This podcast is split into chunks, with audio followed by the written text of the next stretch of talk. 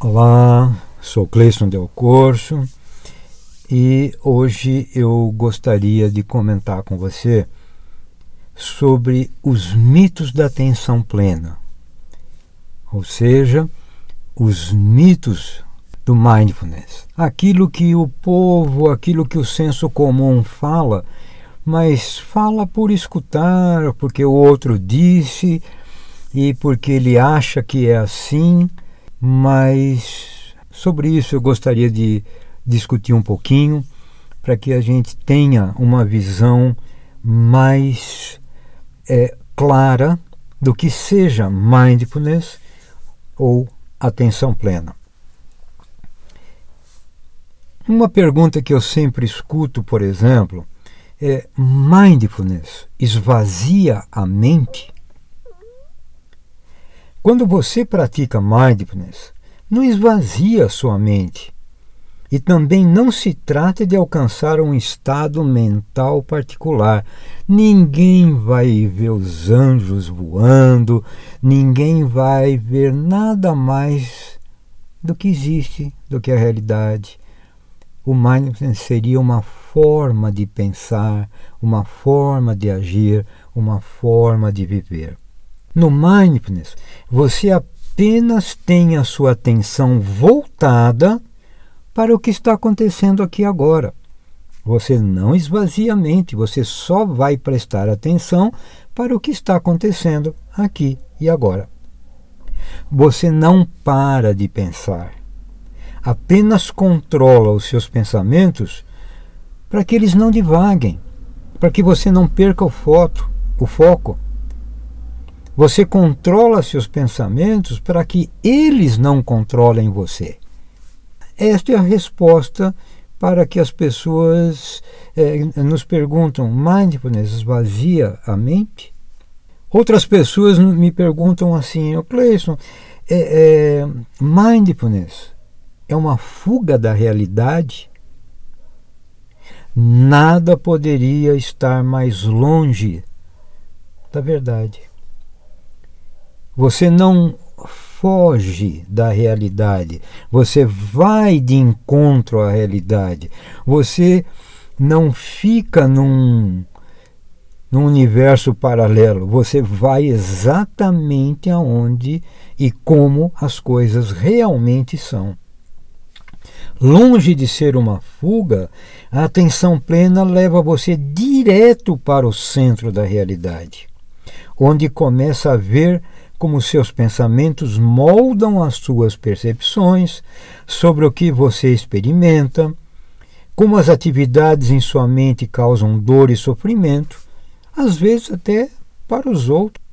E ela também te auxilia a perceber o que você realmente está fazendo. Isto é, dentro da sua realidade, o que está acontecendo aqui e agora. Não é uma fuga, é uma jornada ao seu interior que ajuda a ver melhor a realidade para distinguir mais facilmente o que é real do que você imagina. Muitas vezes os nossos pensamentos nos dão sensação falsa, uma, sensa uma sensação imaginária do que está acontecendo. Isso porque é, é, você às vezes se deixa levar por alguma coisa que foi falado para você e você não fundamentou aquilo, e isso faz com que você aí sim fuja da realidade. Quando você pratica atenção plena, você volta para a realidade, você volta para as coisas como elas realmente são. Outras pessoas me perguntam o seguinte: mindfulness é só para pessoas descontraídas? Já escutei isso, viu, gente? Esse é outro completo equívoco. Todos, não importa qual seja o seu estilo de vida, precisam de tempo para recarregar, se autoconhecer e refletir. Todos nós precisamos examinar a nossa vida. O filósofo Sócrates já falava: uma vida não examinada não merece ser vivida. A prática da atenção plena é uma das melhores maneiras de dar à sua mente um, um verdadeiro descanso e emergir revigorada para assumir novos desafios. É uma maneira de você descansar a mente para que você possa ir mais à frente, mais adiante. Outra pergunta, o Cleison, você não acha assim que egoísmo não é alguma coisa que está presente no mindfulness ou na atenção plena, isto é, você se volta só para dentro de você. Então a pergunta é, é egoísmo? Não, não é egoísmo.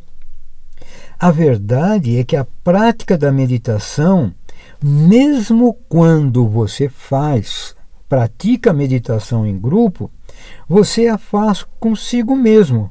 Mas não é egoísta. Mas não é egoísta.